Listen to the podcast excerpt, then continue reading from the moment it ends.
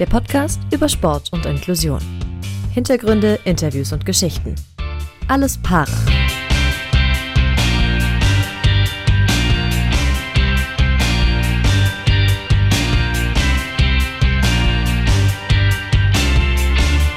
Hallo und herzlich willkommen zu Folge 9 von Alles Para. Dorian Aust und Philipp Wegmann melden sich wieder aus Köln und äh, senden euch die nächste Folge. Bald sind wir zweistellig. Heute nochmal Folge 9 und vorab kurz in eigener Sache noch eine Sache und zwar Deutscher Podcastpreis. Da könnt ihr für uns abstimmen. Äh, und zwar habt ihr nur eine Stimme pro Gerät. Das heißt also wählt weise, wählt Alles Para und klickt drauf. Äh, nutzt alle Geräte, alle Tablets, Handys, Computer. Äh, Dorian und ich sind schon durch und haben schon abgestimmt. Dorian, hast du schon alle Geräte genutzt dafür? Äh, tatsächlich noch nicht alle Geräte. Also ich glaube, ich habe es bisher auf dem Laptop gemacht. Ich kram noch meinen alten Laptop raus und dann vielleicht noch das Smartphone. Sei den Leuten ein Vorbild und klick äh, auf alles, was sich bewegt, wollte ich sagen. Was alles, auf alles, was ruhig ist und leuchten und ladbar ist. Äh, und bei Alles Para auf Deutscher Podcast, Podcastpreis drauf. Thema heute ist aber Eishockey. Und zwar genauer, um genauer zu sein, Thema Para-Eishockey. Ich habe das Privileg, mit quasi zwei Experten reden zu dürfen. Äh, Dorian, du bist einer. Du hast ein bisschen Eishockey-Erfahrung ja eigentlich auch schon, oder? Ja, Eishockey-Erfahrung, äh, keine Para-Eishockey-Erfahrung, aber äh, ich bin tatsächlich regelmäßig hier in Köln äh, bei den Kölner Haien und ähm, ja, als äh, Journalist schreibe ich hin und wieder auch übers äh, Eishockey. Insofern habe ich zumindest, was äh, den Teil angeht, äh, ein bisschen Expertise. Dann holen wir uns doch mindestens noch den Vorsatz Para in Expertenform dazu. Äh, das ist heute Simon Kunst, Torwart der Para-Eishockey-Nationalmannschaft. Grüß dich, Simon. Moin, moin. Äh, du kommst auch quasi gerade frisch vom Eis. Seit Oktober war eigentlich Ruhe und jetzt durftet ihr wieder ran, durftet in Krefeld aufs Eis. Wie war's?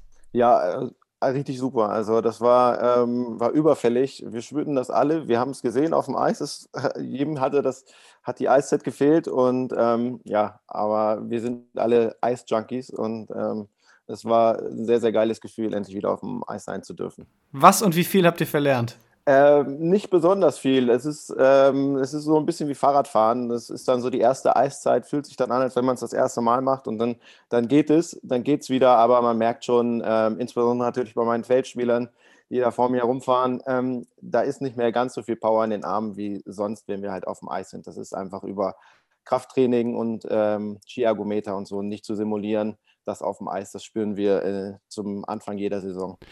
Diese Trainingslager sind ja irgendwie auch immer, sind die immer irgendwo? Ist das Zufall? Oder, oder wie regelt sich das, wo so ein Trainingslager stattfinden kann? Also ähm, ja, wir Sportler bekommen eigentlich immer nur Bescheid, wo wir hin dürfen. Ansonsten ist es so, dass äh, wir schon bundesweit ähm, immer mal wieder diese Trainingslager haben. Das wird von unserem äh, Trainerstab organisiert. Ähm, das ist je nachdem, äh, wo es Eiszeiten gibt. Und ähm, da kommen wir dann immer gerne hin. Füssen zum Beispiel hat jetzt erst das Stadion umgebaut, para-Eishockey gerecht. Das heißt, die Banden etwas tiefer gemacht, sodass da auch ähm, Testspiele stattfinden können. Und auch Dresden ist entsprechend umgebaut, sodass das auch schon bevorzugte Standorte sind. Aber wie jetzt genau die Auswahl getroffen wird, da äh, bin ich glücklicherweise nicht involviert.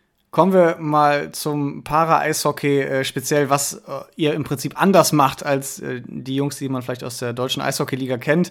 Äh, vom Grundsatz ist alles gleich, die, Sp die Eisfläche ist die gleiche, äh, es sind jeweils sechs Spieler auf dem Eis.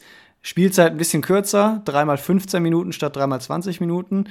Und ihr sitzt halt auf dem Schlitten und nicht äh, auf ja, Kufen, also ihr seid schon auf Kufen logischerweise, aber ihr habt eben keine Schlittschuhe an.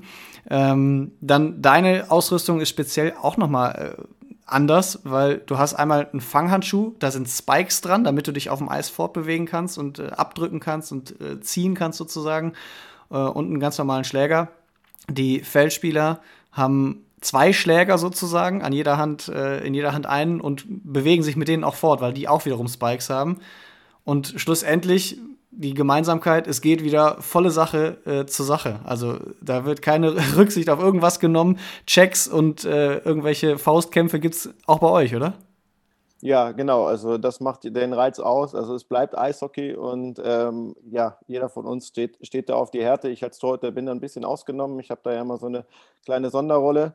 Äh, aber sonst ist es genau, du hast es ziemlich gut zusammengefasst, es ist genau das. Ähm, es ist dem Eishockey sehr, sehr ähnlich. Wir können nicht rückwärts fahren, das ist ein großer Unterschied, auch beim Verteidigen. Also wer, wer mal ein Eishockeyspiel gesehen hat, weiß, dass die Verteidiger rückwärts fahren und eigentlich den Stürmer auf sich zukommen lassen.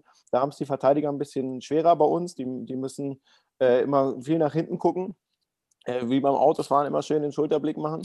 Ähm, und äh, ansonsten, genau, es ist, es Eishockey, werden Checks gefahren und das ist auch genau das, äh, ja, was, was wir so mögen. Es ist ein schneller Sport und äh, mit, mit Körperkontakt. Ähm, da haben die Querschnitte natürlich, wenn da mal was zu Bruch geht, auch hier und da schon mal einen Vorteil gehabt. Die merken das nicht immer sofort, wenn da was am Fuß kaputt ist oder wenn es dann mal in der, in der, Bande ein bisschen härter zur Sache geht.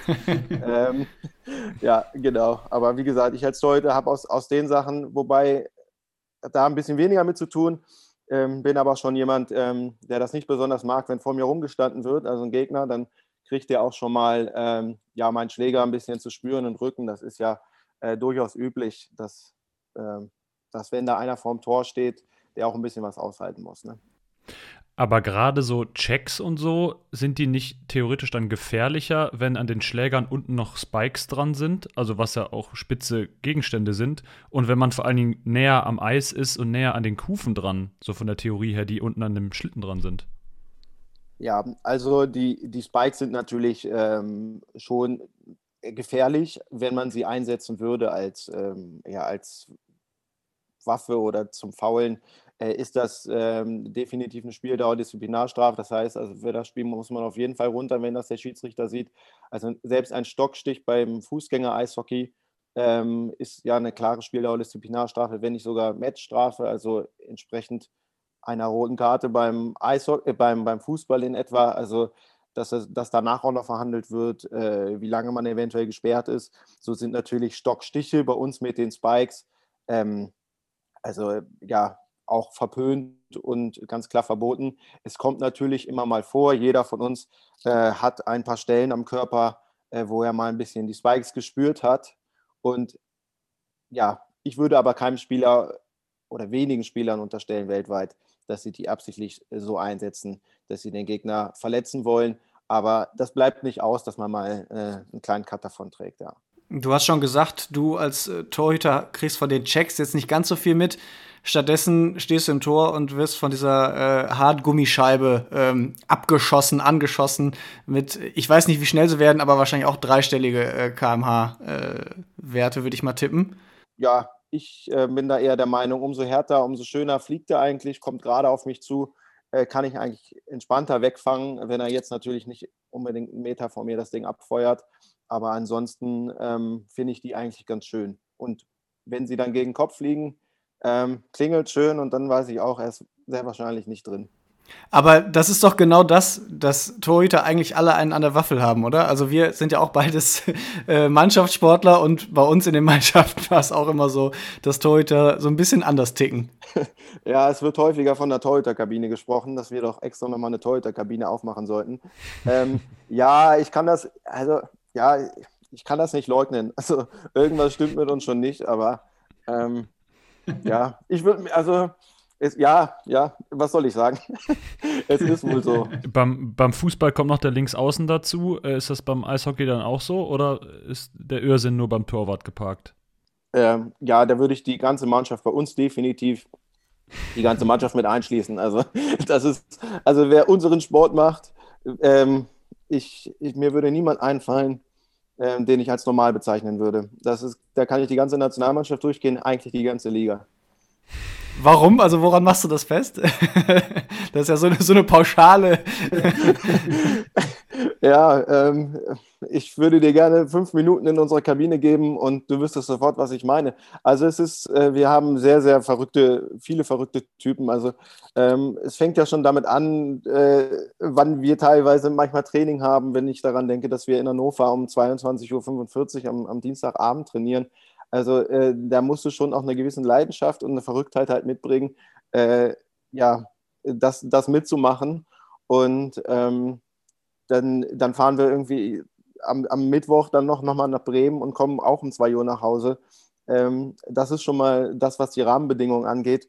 Und ansonsten äh, sind wir einfach, einfach ein verrückter Haufen, der ähm, in der Kabine auf jeden Fall sehr viel Scheiße quatscht, ja hab deine Muskeln bewundert, für dich Low Carb gekocht, so getan, als mag ich Sport, dabei wusste ich doch, du, du bist einfach behindert, du, du bist einfach behindert.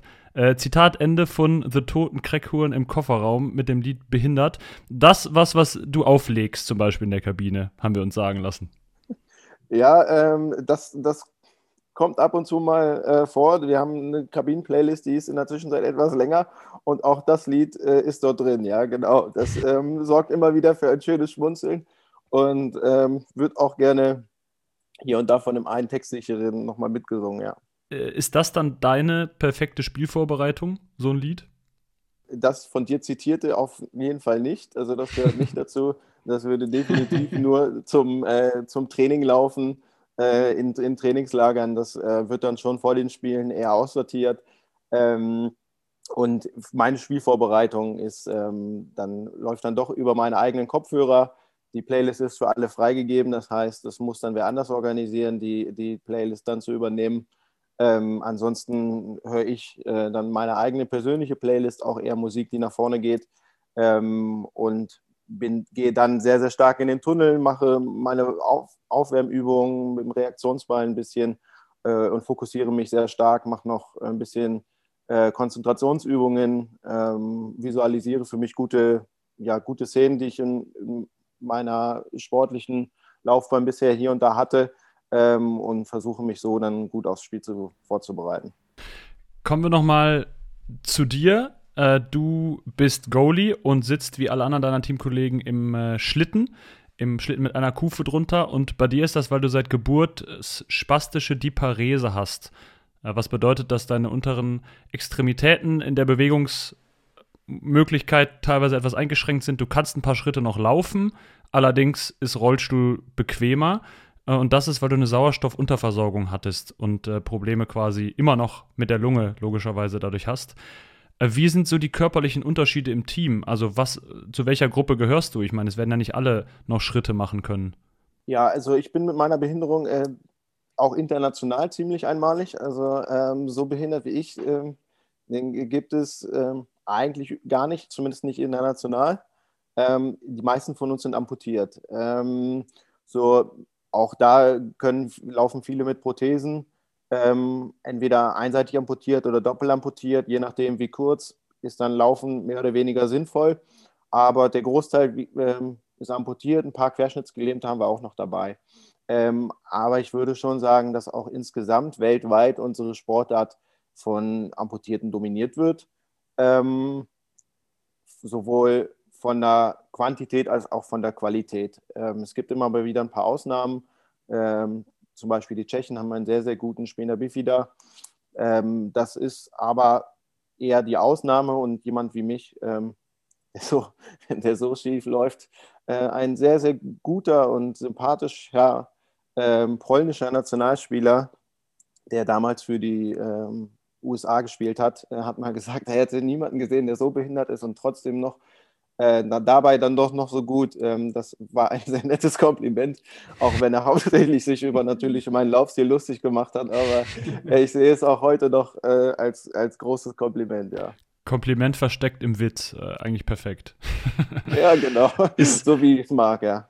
Äh, ist denn das nicht auch ein bisschen unfair teilweise? Also hast du nicht eine bessere Stabilisation, weil du ja dann mit eventuell noch Oberschenkeln oder ja auch Unterschenkeln noch dich im Schlitten anders positionieren kannst als jemand, der vielleicht amputiert ist oder sogar querschnittsgelähmt ist? Mhm, ähm, bei mir persönlich würde ich das nicht sehen. Durch meine, durch meine Spastik und die Verkürzung in den Beinen habe ich eigentlich die Probleme, ähm, vernünftig und gut aufrecht zu sitzen. Ähm, was ich, wo ich das schon sehen würde, dass die Amputierten einen Vorteil haben gegenüber den Querlähmten, ähm, weil die einfach äh, ein besseres Gefühl für den Schlitten oder leichter ein gutes Gefühl für den Schlitten kriegen können als die Querschnittsgelähmten. Also die Querschnittsgelähmten haben dann schon äh, einfach ähm, ja, ein bisschen besser arbeiten. Ähm, was wir, also was ich und auch ich weiß auch viele meiner Mannschaftskollegen allerdings an unserer Sportart da sehr schätzen, ist, äh, dass wir kein Punktesystem haben und nicht versuchen, ähm, solche vermeintlichen Schwächen ähm, oder ja, Unterschiede auszugleichen durch ein Punktesystem oder sowas, ähm, sondern wir einfach sagen, entweder man kann es gut oder man, oder man kann es nicht so gut.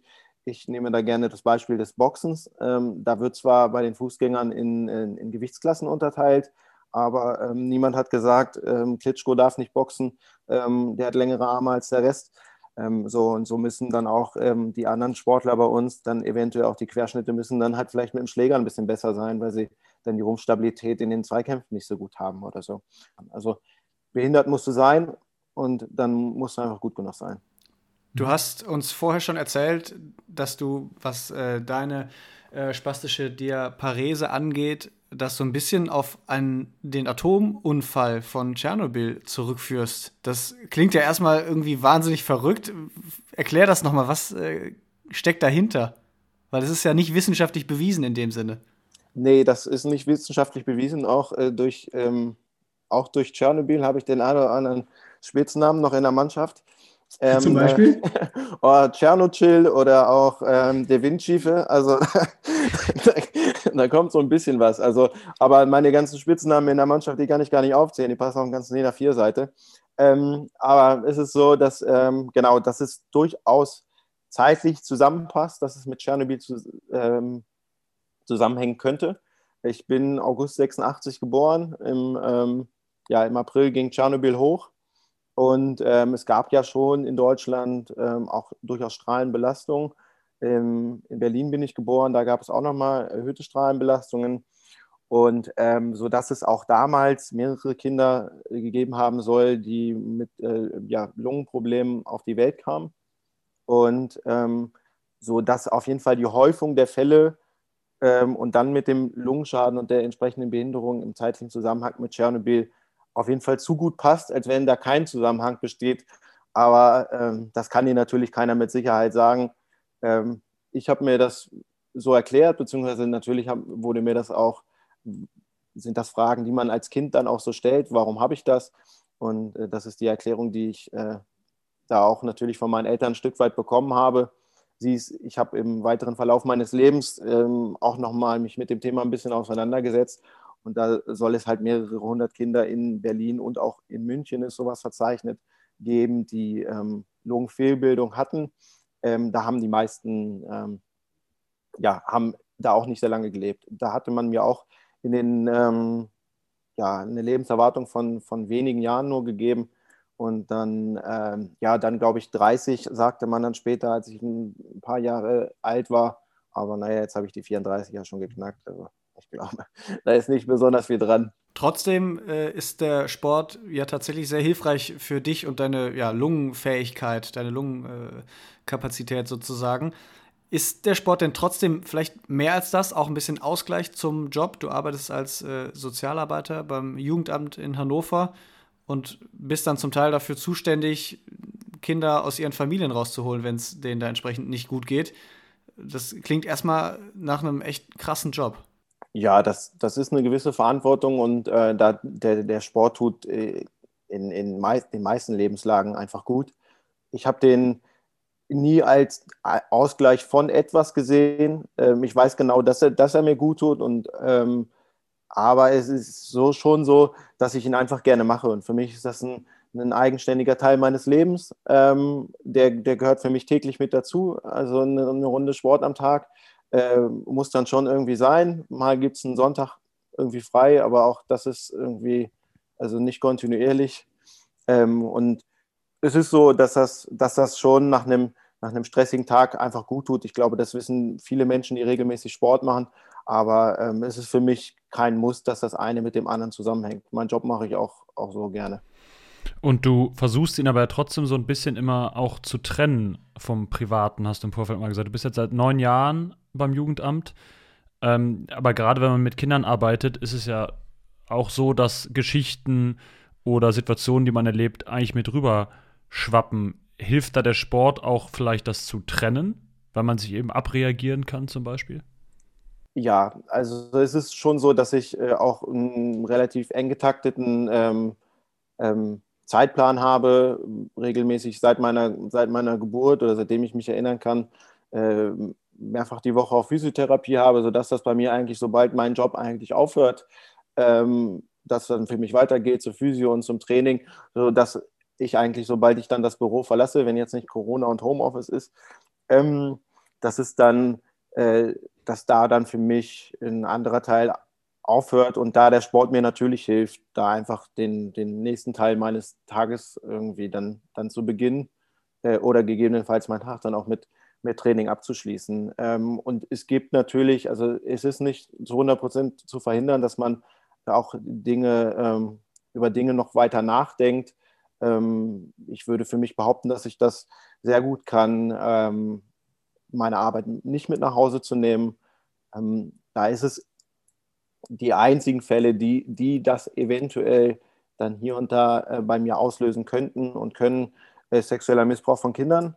Ähm, das, das passiert, das äh, geht nicht immer sofort, ähm, aber das ist nichts, was mich dann zu lange beschäftigt, weil sonst ähm, wird man den Job nicht auf Dauer machen können. Und der Sport äh, räumt da aber auf jeden Fall das Hirn äh, einmal äh, auf und eine Ausdauereinheit ist auf jeden Fall da das Allerbeste für. Da wird es vielen ähnlich gehen. Was würdest du so schätzen, wie viel Sport machst du, wenn du jetzt sagst, auch Physio und Kraftraum unten und so pro Woche? Wenn man das so in Stunden rechnen kann? In Stunden werden, werden das ungefähr so, ähm, ja, zwölf Stunden die Woche ungefähr sein. Also ähm, das kann, das kann auch mal ein bisschen, das kann auch mal ein bisschen plus, plus minus zwei Stunden sein. Ähm, aber so in etwa, denke ich, ist das, ist das mal ein Durchschnitt. Äh, Physio kommt nochmal oben drauf, das sind halt nochmal äh, zweimal 45 Minuten die Woche.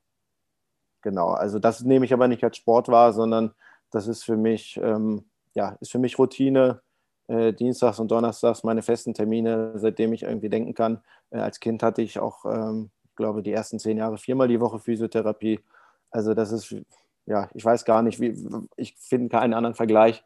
Ähm, aber das ist äh, wie dienstags eine bestimmte Hose anziehen, da gehe ich halt zur Physio.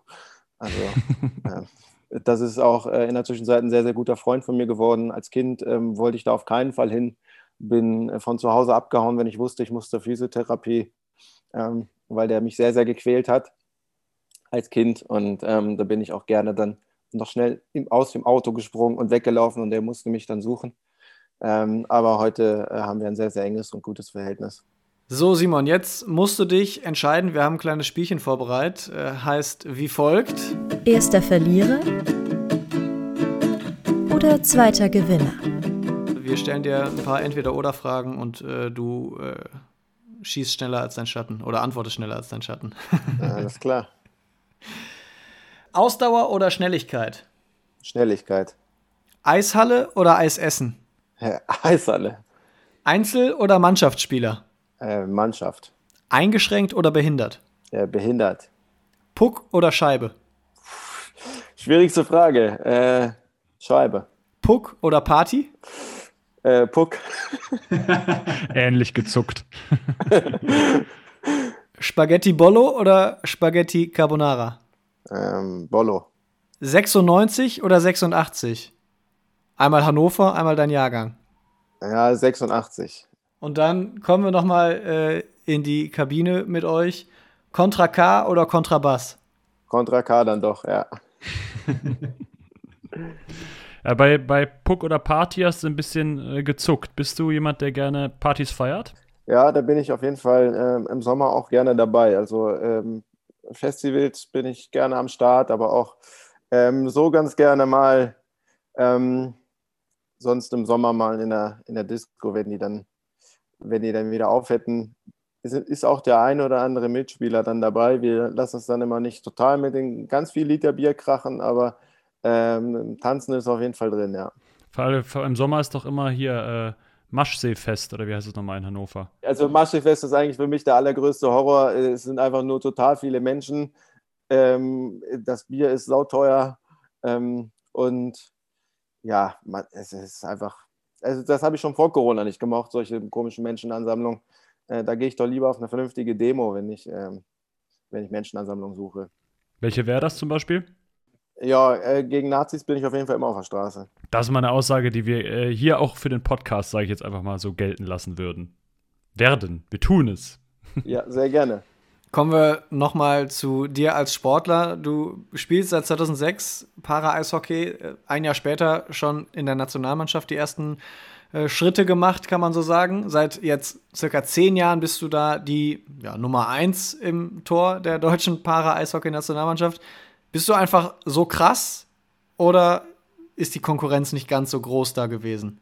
Ähm, ja, es gab, als ich äh, angefangen habe, gab es einen äh, kleinen Umbruch ähm, nach den Olympischen Spielen 2006. Ähm, und da gab es auch dann ja einen Umbruch im Tor, sodass ähm, ich da dann mit reinrutschen durfte, habe dann viele Jahre eigentlich äh, nicht gespielt. Ich habe äh, da nochmal drüber nachgedacht. Das ist, war, glaube ich, ein Pflichtspiel dann bis 2012. Ähm, also nicht besonders viel Eiszeit bekommen. Und ähm, danach ähm, würde ich sagen, habe ich einfach äh, eine Chance gekriegt und durfte sie auch nutzen. Ähm, und konnte sie nutzen, durfte sie nutzen und konnte sie nutzen. Ähm, also unsere Sportart ist klein. Da ist natürlich ähm, der Konkurrenzkampf nicht ganz so groß wie vielleicht in anderen Sportarten. Trotzdem würde ich sagen, dass ich auf jeden Fall die letzten Jahre mich, mich verbessern konnte und ähm, habe da auch unserem Torwarttrainer, der da ein paar Jahre, den, ich, den erwähne ich hier gerne, den Tim Siegmann, der jetzt bei Mainz 05 arbeitet, ähm, dem habe ich da sehr viel zu verdanken und der hat mich da äh, ganz gut geschliffen in den letzten Jahren. Es ist aber nicht so, dass da ähm, meine Position als Nummer eins in Stein gemeißelt ist, ähm, sondern ich habe da noch einen äh, guten Torwartkollegen. Ähm, da muss ich mich sehr, sehr strecken und ähm, immer gut arbeiten, dass ich da weiter im Tor stehe. Motiviert dich das denn oder stresst dich das eher?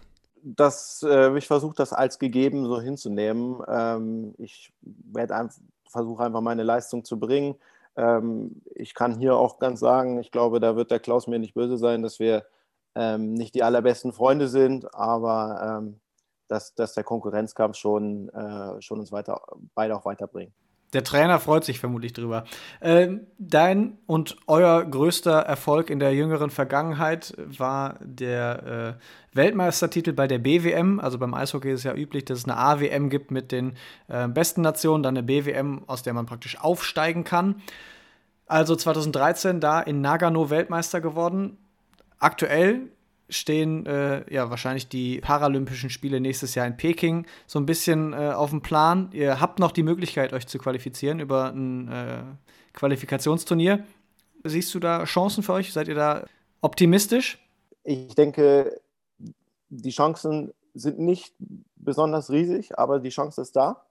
Ähm, also wir müssen jetzt bei der, bei der WM, die jetzt vom, vom März in den September geschoben wurde durch Corona, bei der nächsten BWM, ähm, müssen wir äh, entsprechende Platzierungen äh, nach meinem Wissen dritter Platz mindestens werden, um dann am Qualifikationsturnier teilzunehmen, teilnehmen zu dürfen. Äh, dieses Jahr ist dann noch, ähm, beziehungsweise nächste Paralympische Spiele ist dann noch die, die Schwierigkeit einfach da, dass die Chinesen als neue Nation dazukommen und dazugekommen sind, ähm, sehr, sehr stark gearbeitet haben und natürlich als Gastgeber schon Platz äh, haben. Und äh, leider hat es ja die letzten zwei Male nicht geklappt und sind wir an den Schweden gescheitert. Also ich glaube, ähm, die letzten drei Qualifikationen waren es jedes Mal die Schweden. Äh, es wird auch wieder ein ähnlicher Kampf sein. Ähm, wir sind von den sag, mindestens gleichwertig, eigentlich denke ich, dass wir besser sind. Ähm, doch sind Nationen wie Schweden, die Eishockey etwas mehr verinnerlicht haben, äh, bisher im Kopf etwas cleverer gewesen als wir in den entscheidenden Situationen. Ich hoffe, dass wir jetzt aus den Erfahrungen, ähm, die wir da gemacht haben, dann ein bisschen gelernt haben und da vielleicht dann ein bisschen, ein bisschen ruhiger zur Sache gehen, auch wenn wir da vielleicht mit einem Tor hinten liegen oder so. Ähm, ja, um nochmal einen Strich drunter zu ziehen, die Chance ist da. Ähm, ich würde sie jetzt nicht als total riesig oder als sichere Nummer sehen, aber ähm, im Sport muss man muss jedes Spiel gespielt werden und äh, wenn der Torwart vielleicht einen hält, dann äh, klappt das auch. Da sehe ich mich dann schon auch in der Verantwortung und ähm, da muss ein Torwart muss in einer Mannschaft, die jetzt spielerisch wie unsere vielleicht nicht die allerstärkste ist, sondern eher über den Kampfgeist kommt, ähm, muss er halt auch den einen oder anderen halten. Ne? Du hast das schon so ein bisschen ähm, durchblicken lassen. Ihr, ihr, seid jetzt nicht die riesigste Sportart. Wo kriegt ihr neue Leute her? Wo, wie akquiriert ihr euren Nachwuchs sozusagen? Ja, die suchen wir auf der Straße. Also es ist, ähm, sobald wir jemanden sehen, der behindert ist, also der läuft ein bisschen schief oder Rollstuhlfahrer oder was auch immer, äh, der wird erstmal von uns angequatscht. So kann das auch mal passieren. das auch schon ein, zwei Mal öfter angequatscht wurde von verschiedenen Leuten aus, von uns aus einer Stadt und dann sagt, nee, nee, habe ich schon, habe ich schon, kenne ich schon, äh, ich spiele schon Basketball, äh, ist so die häufigste Antwort. Ähm, da ist ja einfach Rollstuhlbasketball ähm, Fußball des Behindertensports, zumindest ähm, würde ich, würd ich so sagen. Ähm, nicht despektierlich gemeint, sondern die haben einfach ein, ein gutes Netzwerk und äh, einfach die meisten äh, Parasportler spielen einfach Basketball. Und wir versuchen schon, also jeden ganz persönlich davon zu überzeugen, Eishockey zu spielen. Oder auch, ähm, ich äh, checke eigentlich jeden Tag die Zeitung, ob nicht nochmal irgendwo jemand unter die Bahn gefallen ist. Und dann, äh, dass wir irgendwie das hinkriegen, äh, da doch Kontakt herzustellen. Also das hat auch schon ein, zweimal funktioniert. Äh, ein Hannoveraner Kollege von mir aus der Hannoveraner Mannschaft, ehemaliger Nationalspieler, der Thorsten Elmer, den haben wir genau auf diese Art und Weise gekriegt und auch ein, ähm, ein Spieler, der jetzt leider nicht mehr spielt, genau das Gleiche. Das waren beides zwei Bahnunfälle. Ähm, wir sagten damals, als ich angefangen habe, die Deutsche Bahn ist unser größter Sponsor. Das klingt sehr makaber, aber. weil, die, weil die meisten von uns einfach äh, mit der Bahn in Berührung kamen und da dann ein bisschen was fehlte das hat sich heute etwas, ähm, ist heute etwas durchmischter. Also wir haben nicht mehr ganz so viele Bahnunfälle. Da sind immer noch ein paar dabei, äh, auch in der Nationalmannschaft, aber es ist jetzt nicht mehr die Mehrzahl. Die anderen Nationen haben da auch einfach nochmal, ähm, wenn man zum Beispiel nach Russland guckt oder auch in die USA, die haben sehr, sehr viel Mensch, mehr Menschen in den Kriegen und äh, da besteht ein Großteil der Mannschaften aus äh, Soldaten. Alleine da hat Deutschland schon einen sehr viel kleineren Pool äh, was ich da in dem Fall auch überhaupt nicht bedauere, dass Deutschland so wenig in Kriegen ist, sondern äh, das sehr, sehr gut finde. Trotzdem ist es für uns immer wieder schwierig, einfach äh, Nachwuchs zu finden, dann unter den Rahmenbedingungen mit den schwierigen, ähm, mit den ja, schlechten oder nicht ganz so optimalen Trainingszeiten vielleicht. Dann brauchst du in etwa rund ein Jahr, um den Schlitten halbwegs zu beherrschen. Da haben es andere Sportarten etwas leichter im Start, würde ich mal behaupten, zumindest was die, was die Grundvoraussetzung der Bewegung eines Rollstuhls angeht.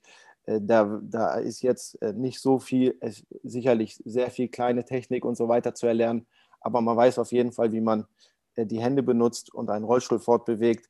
Da ist einfach bei, bei vielen schon mal ähm, das da und bei uns ist da einfach ein komplett anderes Sportgerät erstmal zu erlernen. Und da braucht es schon einen gewissen Biss. Also es ist nicht ungewöhnlich, dass äh, auch nach drei, vier Trainingseinheiten ähm, manchen das dann auch zu viel Arbeit auf, äh, auf lang, langfristige Sicht ist. Es klang so ein bisschen durch, dass du gar nicht so viel Wert auf äh, Political Correctness legst. kann das sein? Ja, das ist, ähm, das, das kann durchaus sein, ja. Das ist, das ist auch in unserer, unserer Mannschaft, äh, ist in unserer Mannschaft auch so, ja. Genau, das ist, da ist auch manchmal ein bisschen rauer Umgangston, ähm, wenn da jemand mit seiner Behinderung nicht, noch nicht so gut klarkommt, was, was er durchaus sein kann und auch sein soll, dass man da vielleicht auch eine gewisse Zeit verbraucht, vor allen Dingen, wenn sich das dann im Leben erstmal verändert, ähm, dann ist das auch, kann das auch erstmal ein Kulturschock sein. Ähm, wir haben da allerdings die, die äh, Haltung, dass das langfristig schon hilft, äh, mit der ganzen Sache ein bisschen lockerer umzugehen. Das ist eventuell gewinnbringend für uns und die folgende Kategorie. Talking Tacheles. Da wollen wir eigentlich so ein bisschen Fragen stellen, die vielleicht uns unangenehm sind zu stellen oder ich, dir wahrscheinlich weniger unangenehm sind zu beantworten, äh, wie auch immer. Und ähm, da haben wir jetzt mal äh, auch zwei, drei Fragen zusammengefasst, die wir dir mal stellen wollen äh, und würden damit einfach mal starten. Und zwar sagst du ja auch von dir selbst, du bist glücklich behindert, wenn man das so sagen kann. Also du fühlst dich wohl. Wirklich jetzt geradeaus auf Deutsch gesagt, quasi fuck dich nie irgendwas mal richtig ab. Nein, die Zeiten sind vorbei. Also ähm, ich, was definitiv so ist, dass, dass man das mal als Kind damit erstmal ähm, ja, umgehen lernen muss. Also das ist natürlich ein Prozess. Ähm, da hat man, wenn man wie ich dann damit geboren wird, dann in der Schule auch ein bisschen hier und da irgendwie was auszuhalten. Und äh, da, da wird auch versucht, irgendwie das dann als, als Merkmal die ganze Zeit hervorzutun. Äh, dann von anderen Kindern, gegebenenfalls auch ähm, vom, vom System der Schule oder so, dass dann äh, ja nicht ganz so schulkonformes Verhalten dann auch mit Körperbehinderung in Verbindung gebracht wird. Ähm, das ist ein Prozess, da kann ich nicht, das ist, da muss jeder irgendwie durch. Und ich habe da irgendwie meinen Weg gefunden und ähm, heutzutage äh, fuckt mich nichts ab. Also wenn ich das, wenn ich deine Worte dann da wieder nutzen darf. ähm, äh, Etwas derber, das gebe ich zu, ja. ähm, also ist es nicht so, dass, dass, äh, dass das so ist. Also klar, mir tut irgendwas weh, mein Fuß tut mir weh oder mein Knie tut mir weh. Also irgendein Körperteil tut mir irgendwie am, am Tag, wenn ich aufstehe, weh aber es gehört mit dazu und es stört mich nicht. Und ich weiß ganz genau, äh, was, ich, was ich an meinem Leben habe und was mir auch, und das muss man ja auch sagen, die Behinderung auch schon ermöglicht hat. Also was ich von der Welt sehen konnte, indem ich diesen Sport machen konnte. Ähm, ich, ich kann dir nicht sagen, was, ähm, wäre ich eventuell als Nichtbehinderter genau irgendwie ein Sportler geworden, wie ich wie jetzt als Behindertensportler äh, bin. Und äh, von daher kann ich nur das Hier und Jetzt beurteilen und damit bin ich äh, sehr, sehr zufrieden und finde irgendwie meinen Weg, ähm, die eine oder andere Barriere, um sie vielleicht so zu nennen, dann zu überwinden oder einfach an der Seite liegen zu lassen. Zweite Frage bei Talking Tacheles. Du hast eben schon angesprochen, dass ihr einen sehr rauen Umgangston auch in der Kabine dann vielleicht habt. Gehst du komplett anders damit um, mit deiner Behinderung, dadurch, dass du in einem Mannschaftssport gelandet bist? Ja, ähm, ich glaube, das hat bei mir auch ähm, ja, nochmal ganz viel verändert, ähm, seitdem ich Eishockey spiele. Ähm, ich hatte, bin aufgewachsen in, äh, in der Straße mit noch einem anderen Freund, der, der ähm, auch eine Behinderung hat, äh, Muskelschwund, also nochmal eine ganz andere Nummer. Und wir in unserer Clique, die so die Jugend zusammen verbracht hat, und wenn ich das dann so, da hat das dann angefangen, dass ich mich, dass ich dann Eishockey gespielt habe. Und wenn ich, wenn ich an die Zeit nochmal zurückdenke äh, und dann überlege, wie ich, wie ich die anderen Jungs bei uns kennengelernt habe beim Eishockey, ähm, hat mir das auf jeden Fall sehr geholfen. Es ist der, der Umgang miteinander alleine, auch was nachher Hilfsmittelbeantragung und so weiter. Also auch, auch so diese ganz alltäglichen Dinge, die, mit denen man sich vielleicht weniger beschäftigt oder äh, wo man auch nicht genau weiß, auf was kommt es an ähm, das ist dann so, ein, zum einen für die, für die Psychohygiene, ähm, zum anderen auch einfach ganz praktische Dinge, was Autoumbauten und so weiter und so weiter angeht. Und ähm, da, da ist Mannschaftssport ähm, ganz, ganz, ganz, ganz große Ressource, glaube ich, für, äh, für Menschen, die ja, mit Behinderung, mit Behinderung leben, ja. Du spannst uns so ein bisschen perfekte Übergänge hier fast, denn äh, die letzte Frage haben wir noch. Die äh, und Mannschaftssport, wenn denn Fußgänger mitmachen können, ist ja das Thema Inklusion auch ein Thema. Du warst selbst auf einer Regelschule, also auf einer Schule, wo auch Menschen ohne Behinderung drauf waren. Findest du, man sollte Förderschulen, wo die hauptsächlich oder ausschließlich für Menschen mit Behinderung offen haben, schließen? Ja, weitestgehend schon. Ähm, da kommt natürlich jetzt auch nochmal ein bisschen mein Beruf wieder mit rein, ähm, da das ja auch bei uns dann durchaus auch noch eine Rolle spielt. Ähm, ich muss dich nochmal ein kleines bisschen sogar verbessern. Es ist nicht so, also es war keine Schule, wo äh, auch Menschen drauf waren, äh, die behindert waren oder beziehungsweise Menschen, die, die äh, nicht behindert waren, sondern ich war eigentlich der Einzige auf meinen Schulen ähm, weil es damals, also das Wort Inklusion gab es damals einfach noch gar nicht. Und äh, da war das eher unüblich. Ähm, und ja, Förderschulen ähm, sind aus meiner Sicht schon weitestgehend überflüssig. Ich denke, es gibt gewisse, ähm, ja, gewisse Behinderungen, insbesondere geistige Behinderungen, da ist das schon sehr, sehr schwer ähm, praktisch umzusetzen. Aber unterm Strich sollte das der Weg sein. Und da ist es äh, ganz klar, ähm, die Schulen besser auszustatten. Ähm, bisher wird es ähm, über verschiedene Wege versucht, das dann auszugleichen, dass dann auch andere Leistungsträger damit reinkommen. Und hier ist es ganz, ganz wichtig, dass, dass die Schulen entsprechend ausgestattet werden und auch dann nachher Inklusion auch wirklich in den Schulen und auch in Kindertagesstätten und so weiter gelebt werden kann.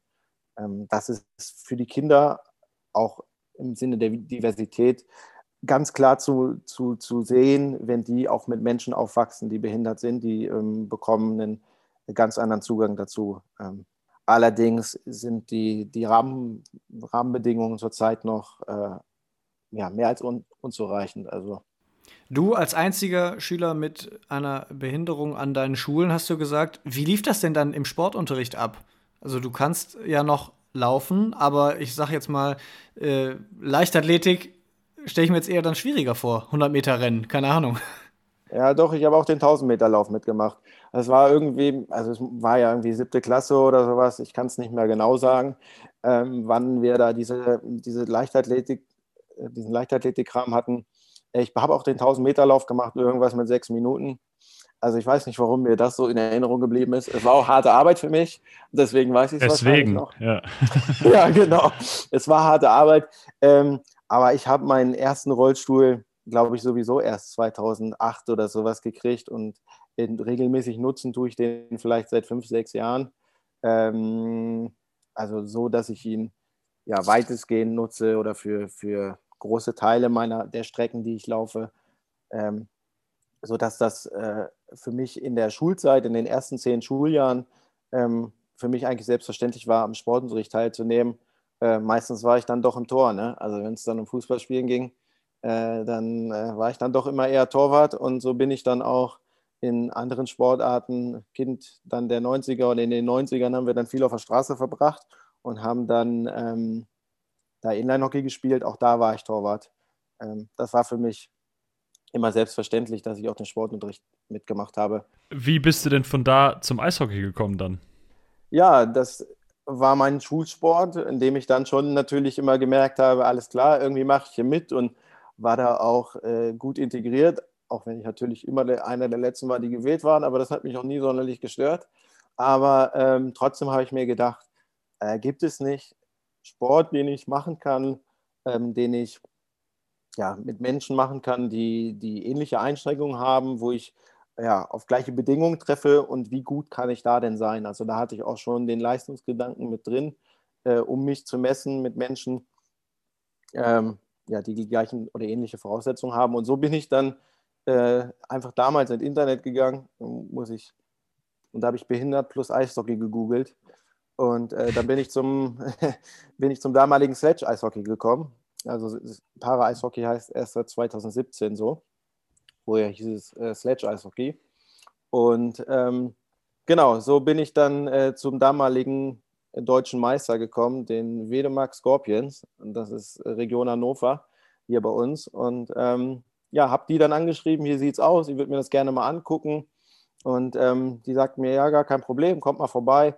Wir befinden uns gerade in der Vorbereitung auf eine Weltmeisterschaft, mittwochs 22.30 Uhr mit meinen 16 Jahren erstmal geschluckt und dachte so, mal Wedemark, okay, von da, wo ich wohnte, mal mit der S-Bahn und dann musste von da noch irgendwie nochmal 10 Minuten laufen vom Bahnhof und ja, das ist ja ganz schöner Stress. Äh, also, und dann habe ich geguckt, wie komme ich da zurück. Ich wäre einfach nicht mehr zurückgekommen, es wäre kein Zug mehr gefahren von dem Dorf da. Ja, habe ich gesagt, ich melde mich wieder, wenn ich Führerschein habe. Und äh, das habe ich tatsächlich gemacht. Also, und bin dann da aufgetaucht, als ich Führerschein wieder hatte. Erinnert mich ein bisschen an die Geschichte, als ich mal versucht habe, hier die Jugendabteilung des 1. FC Köln anzuschreiben, ob die nicht mal, ob ich nicht mal vorbeikommen kann zum Probetraining. Aber da war ich keine fünf, sondern 15 schon eher. Und äh, so läuft es ja im Fußball nicht ganz. Äh, da wird ja eher gesagt, nee, schon vor zehn Jahren hätten wir dich irgendwo gescoutet und nicht jetzt hier, äh, kannst nicht einfach anrufen und vorbeikommen. Er hat mir dann die Trainingszeiten genannt, aber ich habe mich dann dagegen entschieden, weil mir zu viel Training. Aber ja, zum Glück hast du es äh, mit Führerschein nochmal durchgesetzt. Den Traum dann doch noch gelebt am Ende. Du bist jetzt ja auch schon, ja, sehr lang dabei und hast sehr viel Erfahrung, sehr viele Eishallen gesehen. Wie würdest du da die Barrierefreiheit einschätzen oder einordnen? Es geht ja da um Ebenerdigkeit, es geht um Rollizugänge. Äh, du hast eben gesagt, in einigen Hallen haben sie die Banden ein bisschen runtergesetzt, dass man im Sitzen dann wahrscheinlich auch drüber gucken kann. Ich habe mal irgendwo was gelesen von so Plexiglasscheiben, durch die man gucken kann, die teilweise eingebaut werden. Wie ist das in Deutschland, die Situation? Ja, die ist ähm, ja nicht besonders, nicht besonders gut. Also ich sage mal, die, die Zugänge sind, ist erstmal so weit da. Ähm, ist es für uns dann eher so der Zugang zum Eis. Ähm, ich würde die Eishallen an sich ähm, ist kein Problem, wenn man jetzt als Zuschauer eine, eine Eishalle äh, betreten möchte und ein Eishockeyspiel sehen. Da denke ich, sind äh, bundesweit die darauf eingestellt, die, die Eisstadien, um jetzt Para-Eishockey dann vernünftig spielen zu können, äh, ist es halt sehr begrenzt dann. Ist es ähm, jetzt Füssen, die jetzt frisch umgebaut sind, ähm, die, die Bremer, ich glaube, die sind auch dabei, das gerade nochmal etwas umzugestalten. Also man sieht schon, es passiert was. Und äh, die Dresdner Eishalle ist von Anfang an so gebaut.